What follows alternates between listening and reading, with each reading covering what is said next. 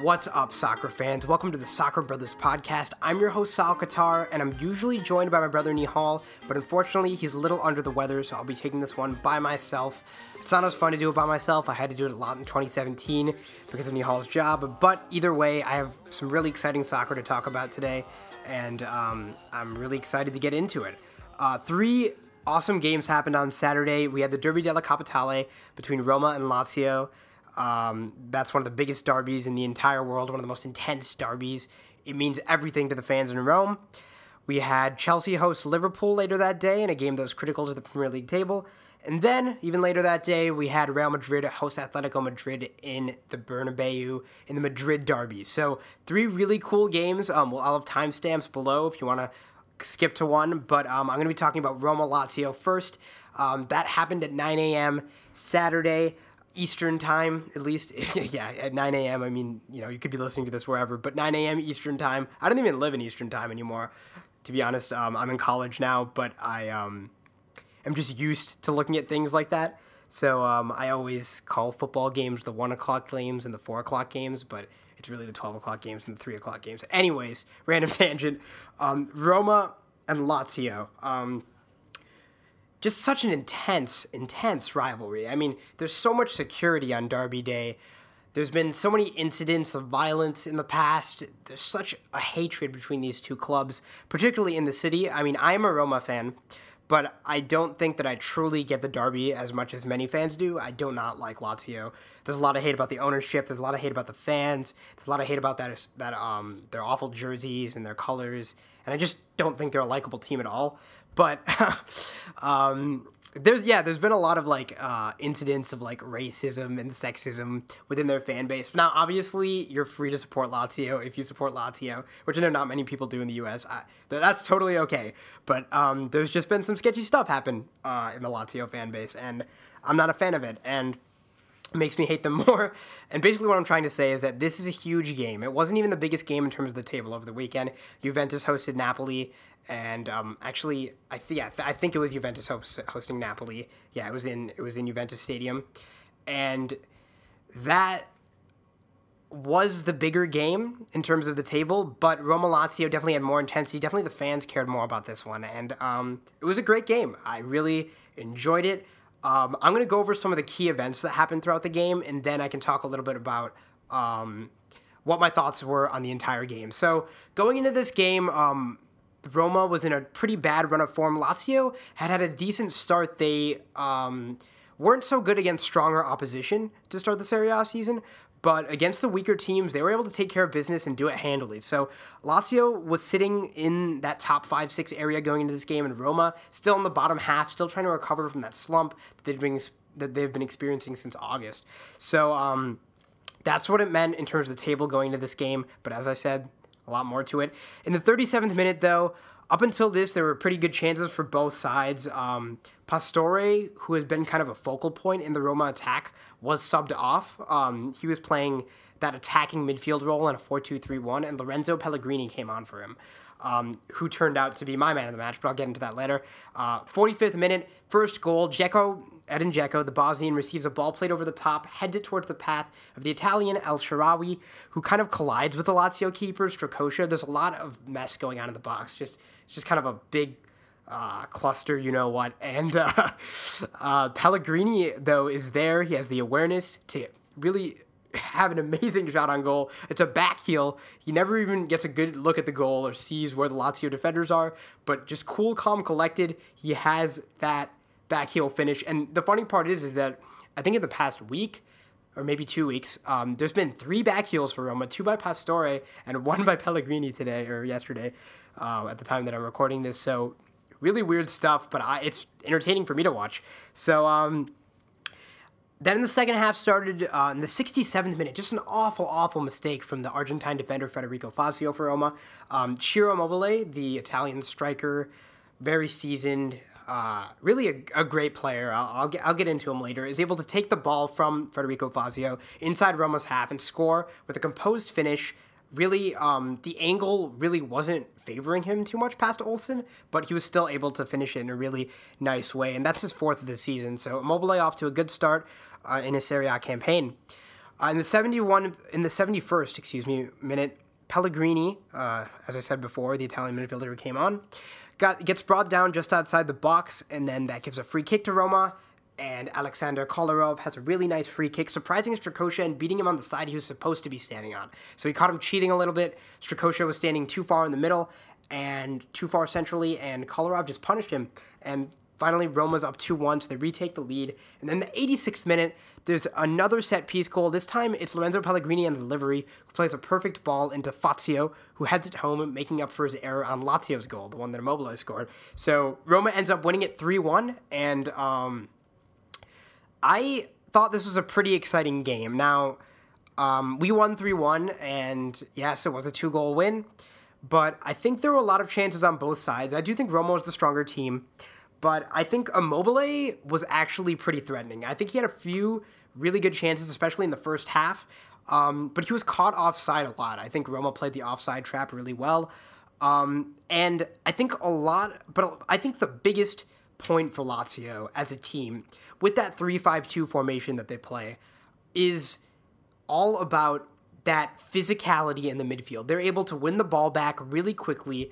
They've got a very strong midfield. They got Lucas Leiva, they've got Parolo, Milinkovic Savic, one of the best young midfielders in the world and um, and then Lulic and Marusic on the sides or on the wings.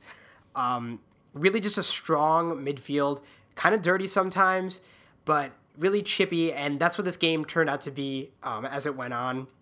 Obviously, there's going to be a little bit of skirmishes between these two sides and a little bit of fight fighting, but nothing got too out of hand.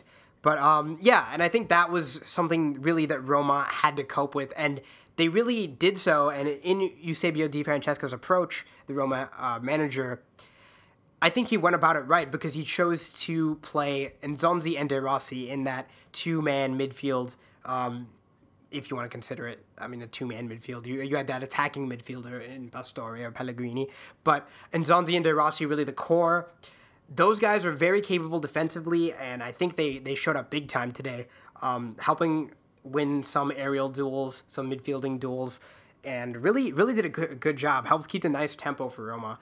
Um, I think um, Pellegrini is the man of the match. Pellegrini not only had the first goal and had the assist on the third goal, but he also drew the free kick that led to the second goal. So um, Lorenzo Pellegrini, definitely um, a player who's been disappointing in a Roma shirt over his tenure, but um, a lot of fans, yeah, have been disappointed in him since he came from Sassuolo. But um, and I think a lot of the reason that he might still be on the team is because of Eusebio Di Francesco. Um, our, coach uh, who came from Sassuolo. So, um, but he definitely impressed tonight. He definitely impressed, and I, I always saw something in him. I always thought that he had some some good talent, and he showed it at Sassuolo, and he's finally starting to show up. So that was really cool to see. Um, I think this game was also just very, very important for Roma's confidence level because Roma coming into this game hadn't got back to back wins in the league. We only had one win, and that was the first game of the Serie A season, and it was 1 0, and we had to barely scrape by with a, the Dzeko world class volley past Torino. And tonight, though, we got our second our, our second straight win uh, after beating Frosinone midweek. So this is important. I think that Eusebio Di Francesco using the 4 2 3 1 has been very very effective um, and really brings out the best in players like Pastore, who does better in um, that attacking midfield role than he does in a in a central midfield role. So I know I'm talking about this a lot from Roma's perspective because I'm a Roma fan, but um, yeah, I mean this game was really interesting to see. I thought um, I thought the Lazio defenders were pretty pretty good overall. I mean I don't think there was any big mistakes. I think a lot of the good play from Roma came on really good through balls, really good passes, and just nice link ups. So I, I think I don't think there are any huge errors. I think the biggest error defensively that came was Federico Fazio. Um, and he made up for it, like I said, with that third goal. So overall, I mean, I can't say that there are too many negative performances in this game. I think Milinkovic Savic, um, while he didn't wasn't as impressive as a Lazio fan would want him to be on the ball. He was still really good in winning some of those midfield battles. So I, I think that one of the most like disappointing players, I guess I could say, was Edin Dzeko, who, even though he was the striker, it was clear they weren't playing him today. They weren't playing for him, rather.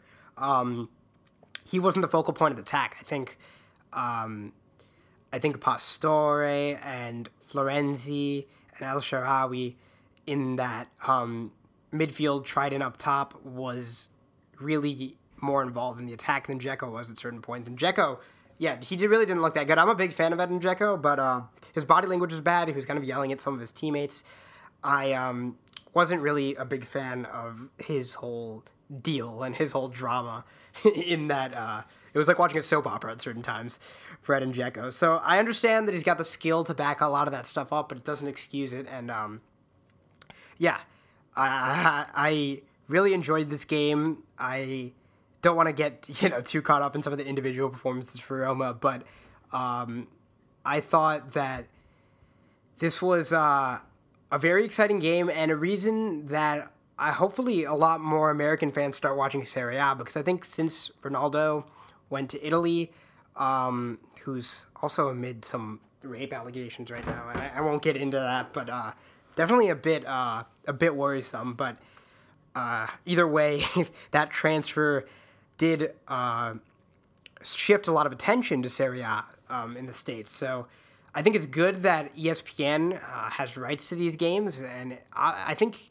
ESPN Plus is a very good deal for watching Serie A. I think it's uh, fifty bucks a year.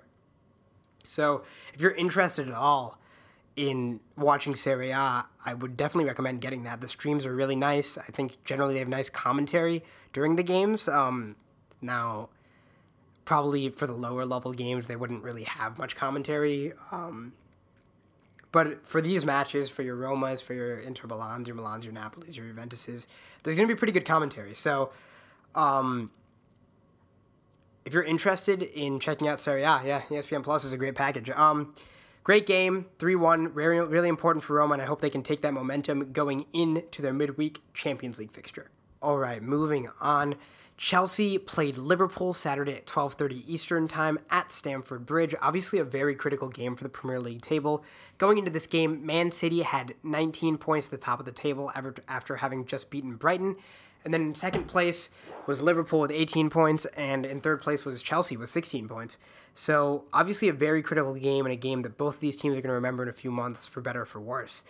And um, interestingly enough, both of these teams played each other midweek in the League Cup. Chelsea ended up winning two to one in Anfield after an Eden Hazard wonder goal in the 85th minute um, led them to victory, and it was just a fantastic goal. Um, not only the shot, but Hazard's dribbling around the Liverpool defense. When I first saw the replay, I thought it was in. I thought it was being sped up. I thought it was in fast motion, but as a matter of fact, he just made it look so quick with the speed at which he dribbled past defenders and which and and and with the strike, which was just a laser. Alisson had no chance on that one. So, um, really, really, really good stuff from Eden Hazard and Chelsea to come away with that win. But obviously, the Premier League is a more pressing competition, and both teams are going to care more about where they stand at the end of that, at the end of the at the end of the League Cup. So. Liverpool have a chance for redemption here. They have a chance to get back at the team that just beat them midweek, and they have the chance to climb over Manchester City. And obviously, they have that front three of Mane, Salah, and Firmino, who were just so electric last season and are still doing well this season. Obviously, Mohamed Salah hasn't gotten off to the kind of start that he wanted and definitely showed in this game, but overall, just a very, very solid attack. Up front for Chelsea, you had Giroud, you had Willian, and of course, Eden Hazard. Both midfields were very strong, but I prefer Chelsea's midfield. Man, Chelsea's midfield, Jorginho, particularly the deep lying play- playmaker that Maurizio Sarri brought from Napoli is just really, really fun to watch. Really capable of playing long balls from deeper positions. Really has a great spatial sense for the game, high IQ.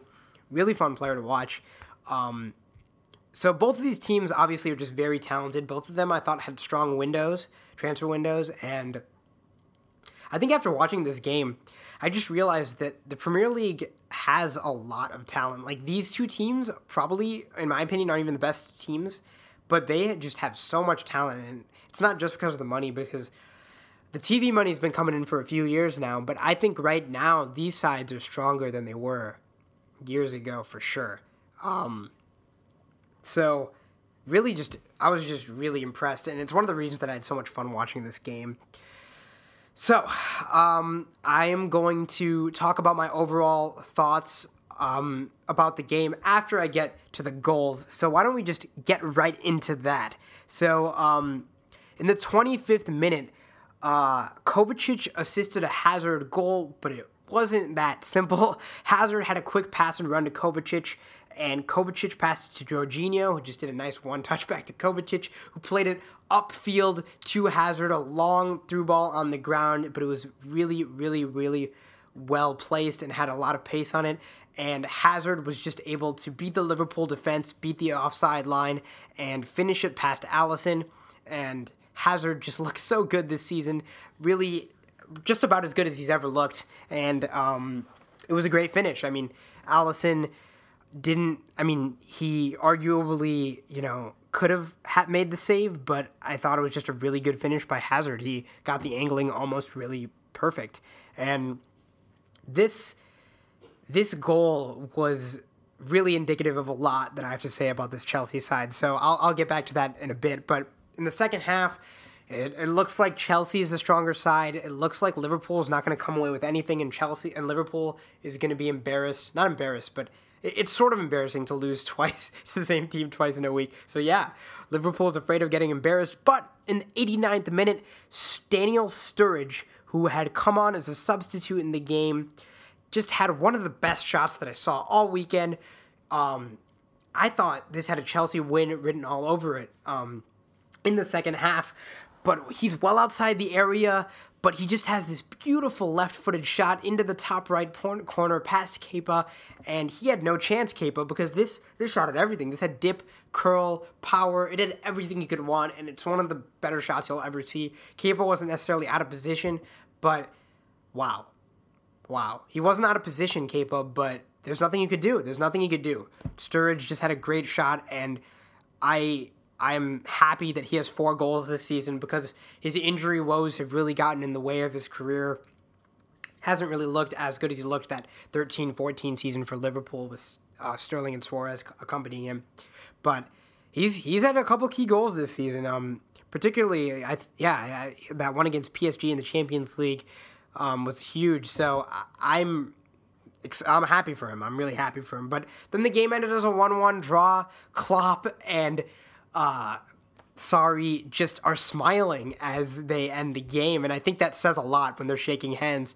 Um, they both enjoyed it, and they probably enjoyed it just as much as I did, at least from some perspective. So I thought that was really cool to see both having smiles on their faces. Um, yeah, just really fun stuff. Um, so my first thoughts on this game, I thought Chelsea controlled most of the second half. The first half was a little bit more even, but maybe I'd give Liverpool the slight edge in terms of quality chances. Um, but yeah, so I guess overall, I would say Chelsea had the control over most of the course of the game.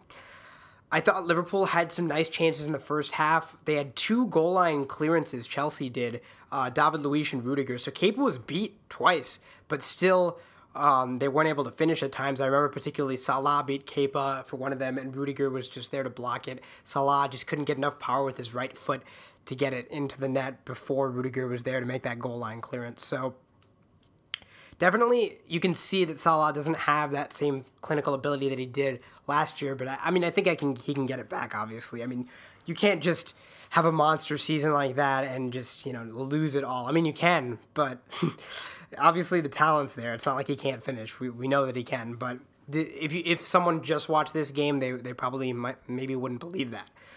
Um, I thought overall Liverpool's attack was obviously, as they are, very fluid, a lot of overlapping, um, a lot of really good play by the fullbacks. I thought Robertson and Alexander Arnold um, really played good roles. It's interesting to see they don't they don't overlap that much. I think that um, they definitely have important distributive roles. I think that they often kind of tuck in and become midfielders to support the fluidity of that front three. And actually, I think that ended up costing Liverpool for that first goal because Alexander Arnold was actually out of position a little bit when Hazard was able to make that streaking run down the field and finish it past Alisson. So, yes, I think that Robertson and Alexander Arnold's roles are important as kind of those playmaking fullbacks in certain situations, but it can leave them prone to counterattacks like that. And when Chelsea can spark that counterattack in two to three passes, which they can, because they have some of the best midfielders in the world in Jorginho and Kanté, who don't need time, they don't need space to play great balls, great through balls on counterattacks. Just like that, you're going to get exposed. So I thought, um, I actually just snapped on a podcast. I, that's really weird.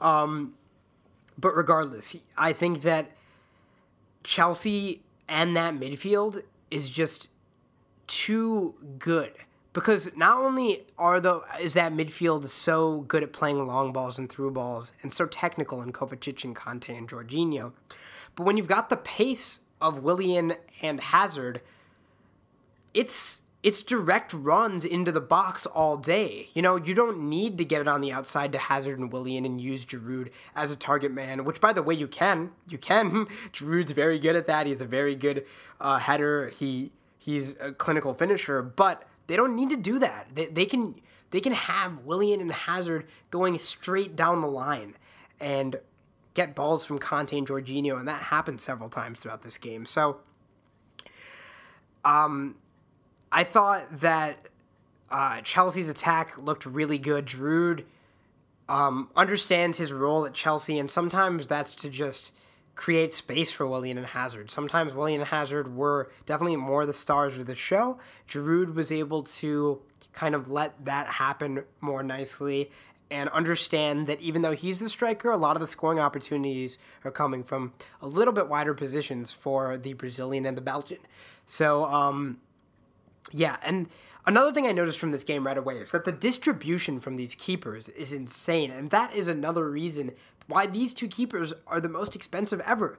Alisson and Kepa um, are just very, very good keepers, and they don't have many weaknesses. So, I mean, I, I was a Roma fan and I watched Alisson last year, and it was easy to be drawn to him by his reflexes and shot stopping ability. But no, this man can kick it upfield and find the perfect person. Just great distribution by Alisson and Kepa in this game, and I thought I think that's really fun. I think that's really fun to see goalkeepers not just being this separate entity in the box, but part of the overall game. And I I um totally understand why they're that expensive.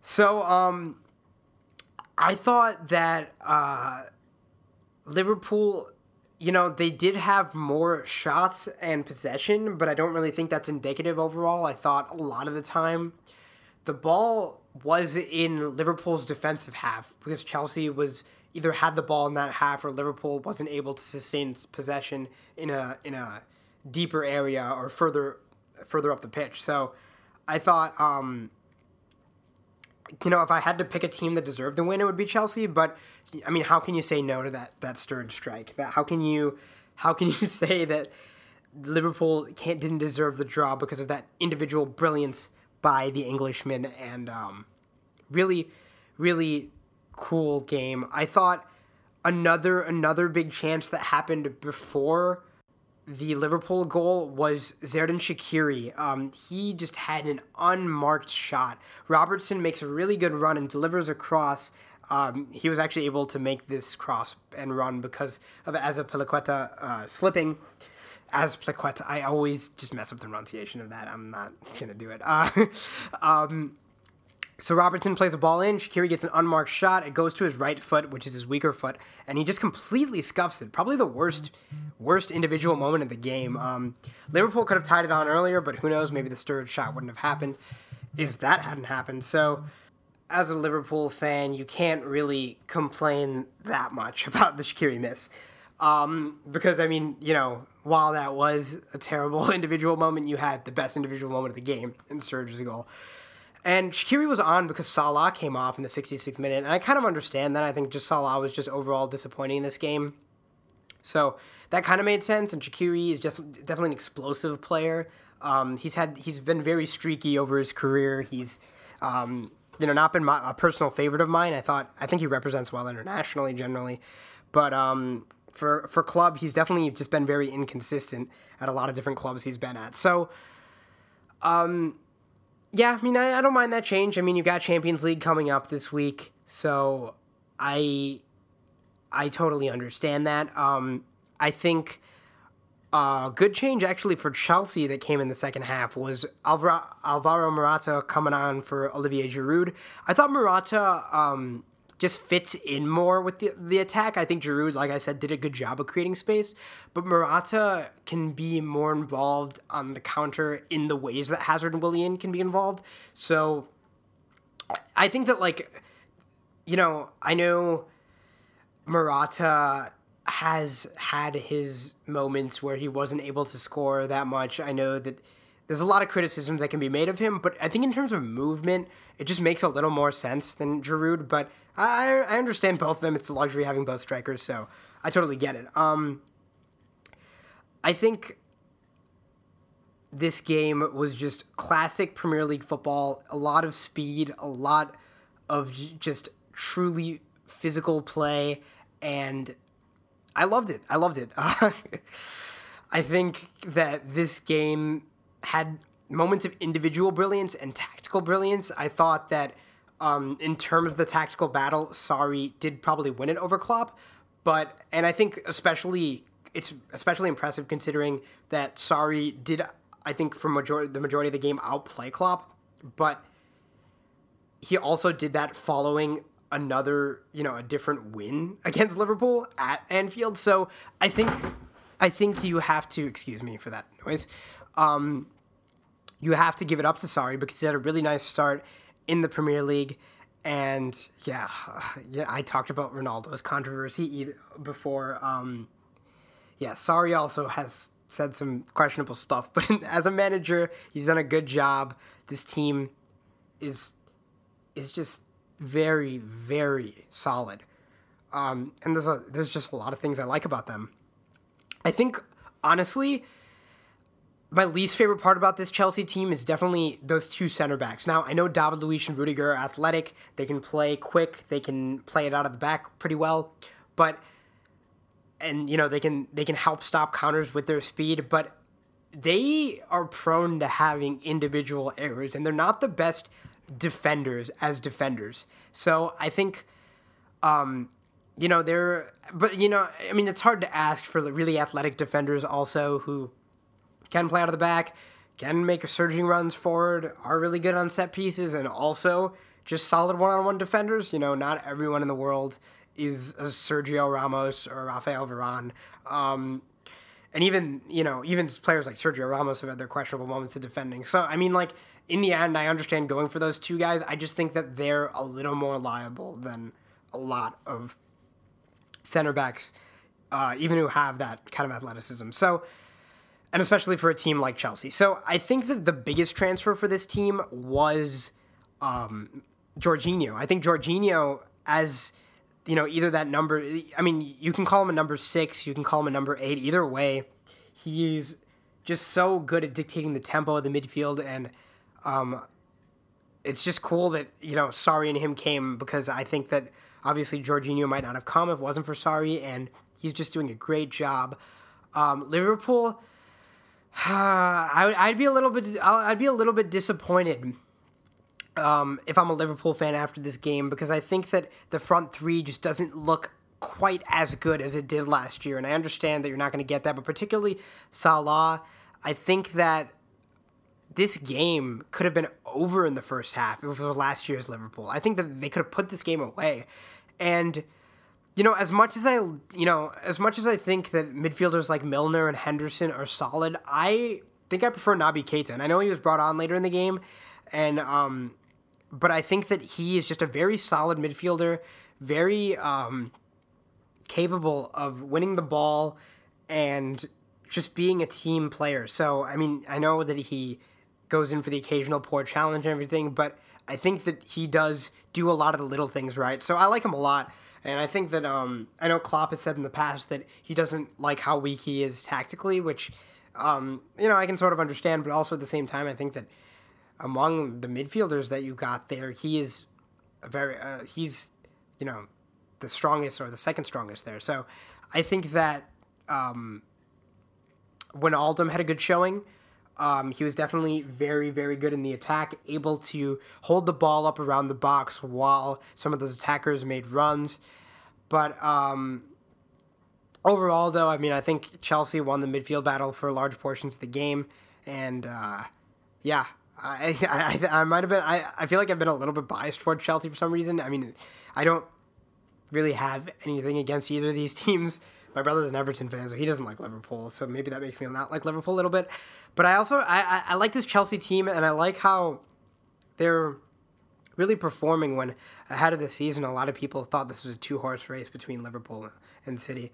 So um, at this point in the season, I want to say that Chelsea finishes second, but I think when you're more reliant on tactics, and I th- like like Chelsea is right now, and I think like this midfield is working. Like, I I mean, obviously they have a lot of individual talent, but I think that part of the reason they're clicking so well is because of Sarri's tactics. So that is always one of those things where if you're figured out, you're figured out, and you could go through a rough spell. Whereas Liverpool, I think like I think that front three is just gonna get goals sometimes, you know, and I think that um I think that they even when things aren't going well for Liverpool, they can still pull out results, perhaps better than Chelsea can if they're if they're tactically outclassed. So I really enjoyed this game for some reason. I just had really a lot of fun watching it, and um, I'm really excited to see what these team two teams do next. And um, yeah, I'm really excited to see how the last rest of the Premier League pans out. So the last game I want to talk about is Real Madrid and Atletico Madrid. Real Madrid and Atletico Madrid played in the Bernabeu. It ended 0 0. There were no goals in this thing, no goals at all. Um, and I think that, you know what, like, you know how people say, like, oh, just because it's 0 0 doesn't mean that's a boring game. Sometimes 0 0 games are the best games. Yeah, I don't know if that's the case for this one. I don't. I don't. I mean, I, I don't think it was boring really, but I think it was definitely just. There were stretches of the game, particularly in the second half, where just like nothing was happening. I feel like it just really slowed down at certain points in the game. I think the real heroes of this game were the Real Madrid keeper, keeper Courtois and the Atletico Madrid keeper Oblak. I love Oblak. I don't know why. I, I think I love that his name is Block or like has the word block in it. and he's a keeper. But yeah, I think that they were some of the heroes. There were a lot of point blank saves in this game. Uh, one of the big ones was in the 18th minute where Griezmann had a one on one on the counter and Courtois just made a great save. I was watching the the beIN broadcast on this one, even though uh, that they lost rights with DirecTV. I just found a stream. Shh, don't tell anyone, but it was illegal. Um, yeah, Ray Hudson's call on this on the feed here on beIN Sports was the big black octopus comes out and spreads his tentacles. Kama Sutra save by Courtois. So um, he was wearing black, so I think that's why he said big black octopus. Courtois was, but I just thought that was a very weird and funny call. Always like Ray Hudson. Obviously, Phil Schoen's a friend of the show, so um, we love them. We love we love hearing them. Really exciting commentary, but uh, just a bit weird that one was. Um, yeah, so there were a lot. There were a lot. There were a lot. Like I, I think particularly Griezmann and Costa had two one on ones. I already talked about the Griezmann one. Costa also had a one on one. It was it was a little more awkward. I think for Costa, he his touches were a little bit more slow, and he just didn't really get even the right angle on the shot. And then Asensio had a really big chance where he on the counter attack um, almost scored, but uh, Oblak was there to save it. Um, I thought that the substitutions were really key in this game. In the second half, the start of the second half, the 46th minute, Danny Ceballos came in for Bale. Now, Ceballos is a central midfielder, and Bale is a winger. And when you start off in this 4 3 3, like Real Madrid's been playing for a while, when you take off a winger for a midfielder, you're essentially changing it into kind of uh, uh what I saw it as was kind of maybe uh, a narrow 4-4-2, not even a diamond really, because Modric and Kroos, neither one of them I thought really took a playmaking responsibilities. Obviously, both of them are world class midfielders who can play make, but none of them. No, I didn't feel like either one of them was like, okay, I don't have defensive duties for the most part. I'm a ten. I'm a playmaker. So that was a really questionable change, and I think really slowed down Real Madrid's attack. I thought Bale had one of the biggest chances of the game in the first half. Um, on a free kick, he just sent a shot wide. That was, I think, might have been one of the biggest chances for Real Madrid of the half. So I was really surprised at that decision, and um, I don't know if Lopetegui wanted to do that or, you know, it was more of a kind of failure for the Real for Real Madrid to play a diamond because I think you just kind of had four central midfielders and just kind of some disorganization. Yes, very talented players. Ceballos um, did a good job holding the ball up around the box, but you didn't have enough going forward with Benzema and Asensio. They needed another person, I think, and I understand that Bale was injured, but you have players on the bench to choose from. You know, you have Junior, you have Vasquez, you have these players, and you choose to bring out another central midfielder instead. And, I don't know why. I mean, sure, like maybe, like defensively there were benefits to that, but I mean, was Real Madrid really playing to tie after coming off that 3 0 defeat against Sevilla the week before? Are they looking to tie? After seeing the Barcelona had drawn? Were they were they going into this game looking to sit back? No. I mean, I, I just don't get this change. It, it, was it was the weirdest tactical decision I saw all day. I think, and um, really cost Real Madrid. I think a chance to win this one. Um, another really big chance in the second half was um, Asensio had just a really really easy chance to finish it. Not easy per se, but definitely a chance for an unnecessary chance for Real Madrid to go ahead. Because basically what happened is Oblak kicked it right to Asensio after Oblak just received a back pass. And then Asensio was just able to like hit it one time. And it was nearly a goal but it went straight into Oblak's hands. And I guess it wasn't nearly a goal because it went straight into his hands. But from the perspective of you had a one-on-one and obviously Oblak wasn't really prepared to be making a save at that point in time. Um, excuse that that was in the first half. Excuse me if I said that was in the second half. So, um, yeah, I think, but definitely the biggest I think saves in this game were by Courtois in those for in that first half against Costa and Griezmann. Um, you know, Oblak did have some nice saves, and I think that that ended up kind of being the narrative of this game. Just two strong keepers hold down the Madrid derby, and arguably that's so. But I think that I think that that's kind of getting away from a bit tactically with you know what was happening here. I think that you had chances uh, on both sides, and that those were consciously made because of the tactics going in. And I think um, obviously Diego Simeone loves to run that 4 4 2.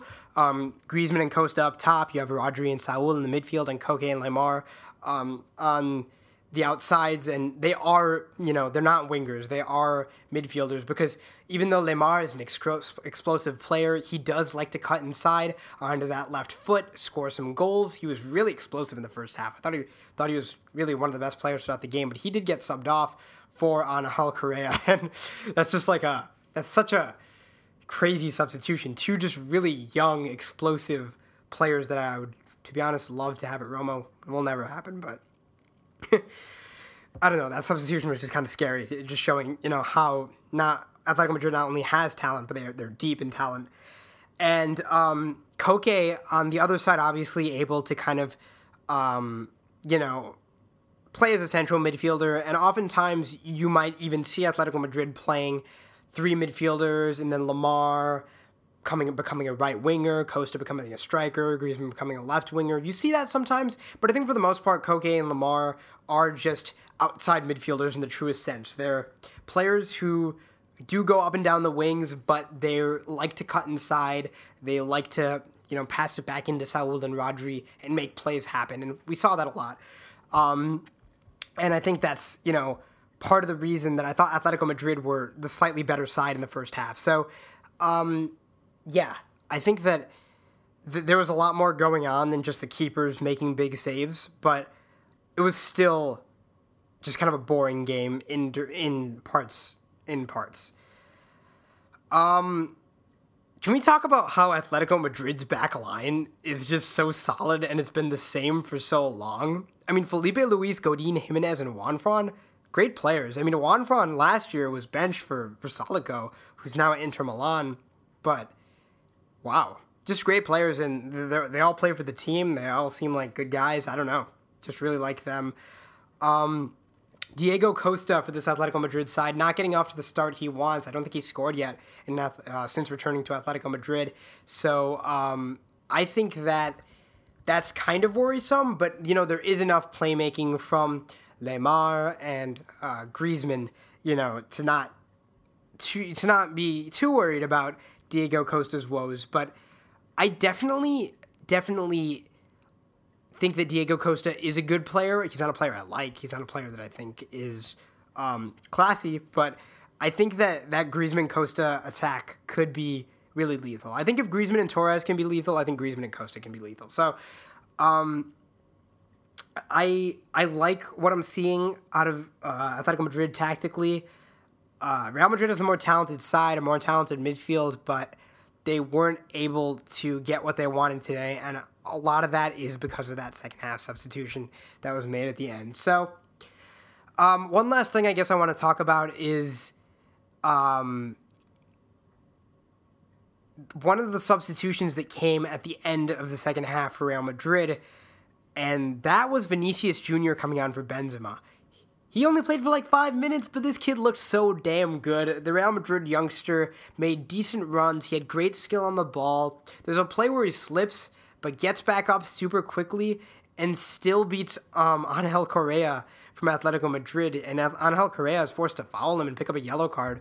And uh, Correa had been subbed down, so he shouldn't have been getting a yellow card. Um, you know, playing limited minutes, but Vinicius Jr. definitely definitely a kid to look out for. He might need a loan honestly, I don't know if he's, you know, good enough to, you know, play in Champions League matches. He he does have that slight bit of experience, but he's explosive as hell.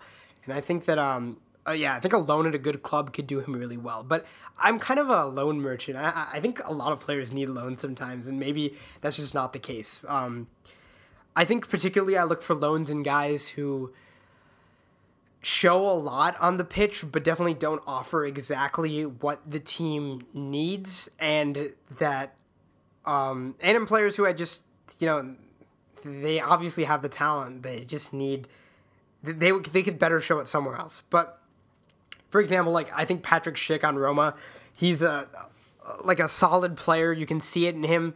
And maybe some people would say, oh, you're better off selling him, or oh, you're better off just keep on playing him until he gets out of this goal scoring drought. But no, I, I don't know. For some reason, I, I think that alone would just do him really well. Now, I, I think in Roma's specific situation, I don't know if we have enough depth to support that, but I think that it's definitely something uh, worth to consider. So yeah, Atletico Madrid, Atletico Madrid, Real Madrid, and 0-0 in the derby, neither team able to capitalize off Barcelona's draw to Bilbao. And um, this game, I don't think Lopetegui or Simeone will be super happy, but it's not the worst thing in the world for either team either. Um, and I think it was definitely the dullest game that I watched on three. So save the dullest for last, I guess, to talk about. But um, yeah, I, I, I still think it was better for Real Madrid, definitely. And I think they should be happy in comparison to the complete collapse they had last week versus Sevilla. But I wouldn't I wouldn't, you know, pin this down to Ronaldo or say that, oh, Ronaldo would have beaten Sevilla, Ronaldo would have beaten um, Atletico Madrid today because there's quality. I think Asensio is a great player, Benzema and Bale are great players. I think Bale getting an, uh, getting an emphasized role is really great. Bale Bale's a hell of a player, and it was easy to kind of forget about that with Ronaldo. But um, he's just uh, he's on another level, and even Benzema, he's just more. He's definitely more than you know supporting Cristiano Ronaldo or you know, yeah, he's definitely more than that. The Frenchman can score, and he can just play a really pivotal role in the attack. I think that he wasn't getting the kind of service that a lot of Real Madrid fans would want. He definitely got like some half chances, but the delivery was just never quite to the point where he was like he could get like a really open shot. And part of that is to the credit of Giménez and Godin, who are just a great Uruguayan Atletico Madrid pairing who I really like. Also love Oblak, as I mentioned before. Atletico Madrid just a really lovable team to watch. I would honestly, I would hope if they could snatch, I would hope that they could snatch um, another title one of these years like they did in 2013, 2014. But then you think about how crazy that storyline was, which like it felt so crazy back then, and then you just remember Leicester from 15 to 16, and it's like, yeah, nothing will quite ever top that. Nothing will ever t- quite top Kanté, Vardy, Mahrez, and Ranieri in that run. You know, it's kind of depressing, isn't it? Like nothing will ever pass that. It's okay though.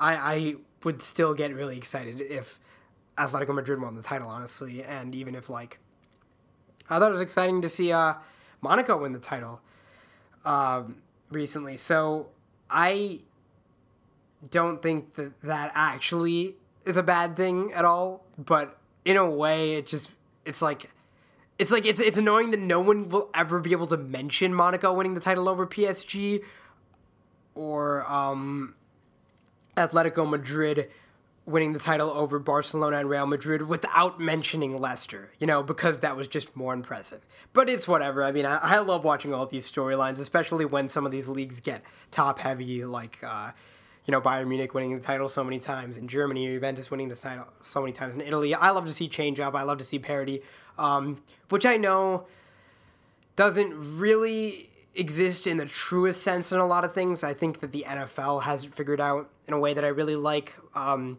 when you know there are a couple teams that make the playoffs every year, there are like dynasties like the Patriots and the 49ers in the 80s or whatever, but at least you have you know you're never going to win like three super bowls in a row usually in this era or anything like that and different teams are in the mix every year this is just a big tangent, and I'm so sorry if it's been grating to listen to me talk about three games for around 45 minutes. Um, my brother should be back next week, so um, yeah, he definitely will be. So um, stay tuned for that. If you enjoyed this episode of the podcast, be sure to review and rate us on SoundCloud, iTunes, or wherever you're listening. Um, you can send us questions at soccerbrotherspodcast at gmail.com. Our Twitter and Instagram handles are at soccerbrospod. My Twitter is at ASR underscore Sahil if you want to, which is S A H I L if you want to follow that. You don't have to, no pressure. And um, yeah, we appreciate all the support and all the feedback. Thank you so much for listening, and we will see you next time on season two, episode three of the Soccer Brothers podcast. Thank you so much.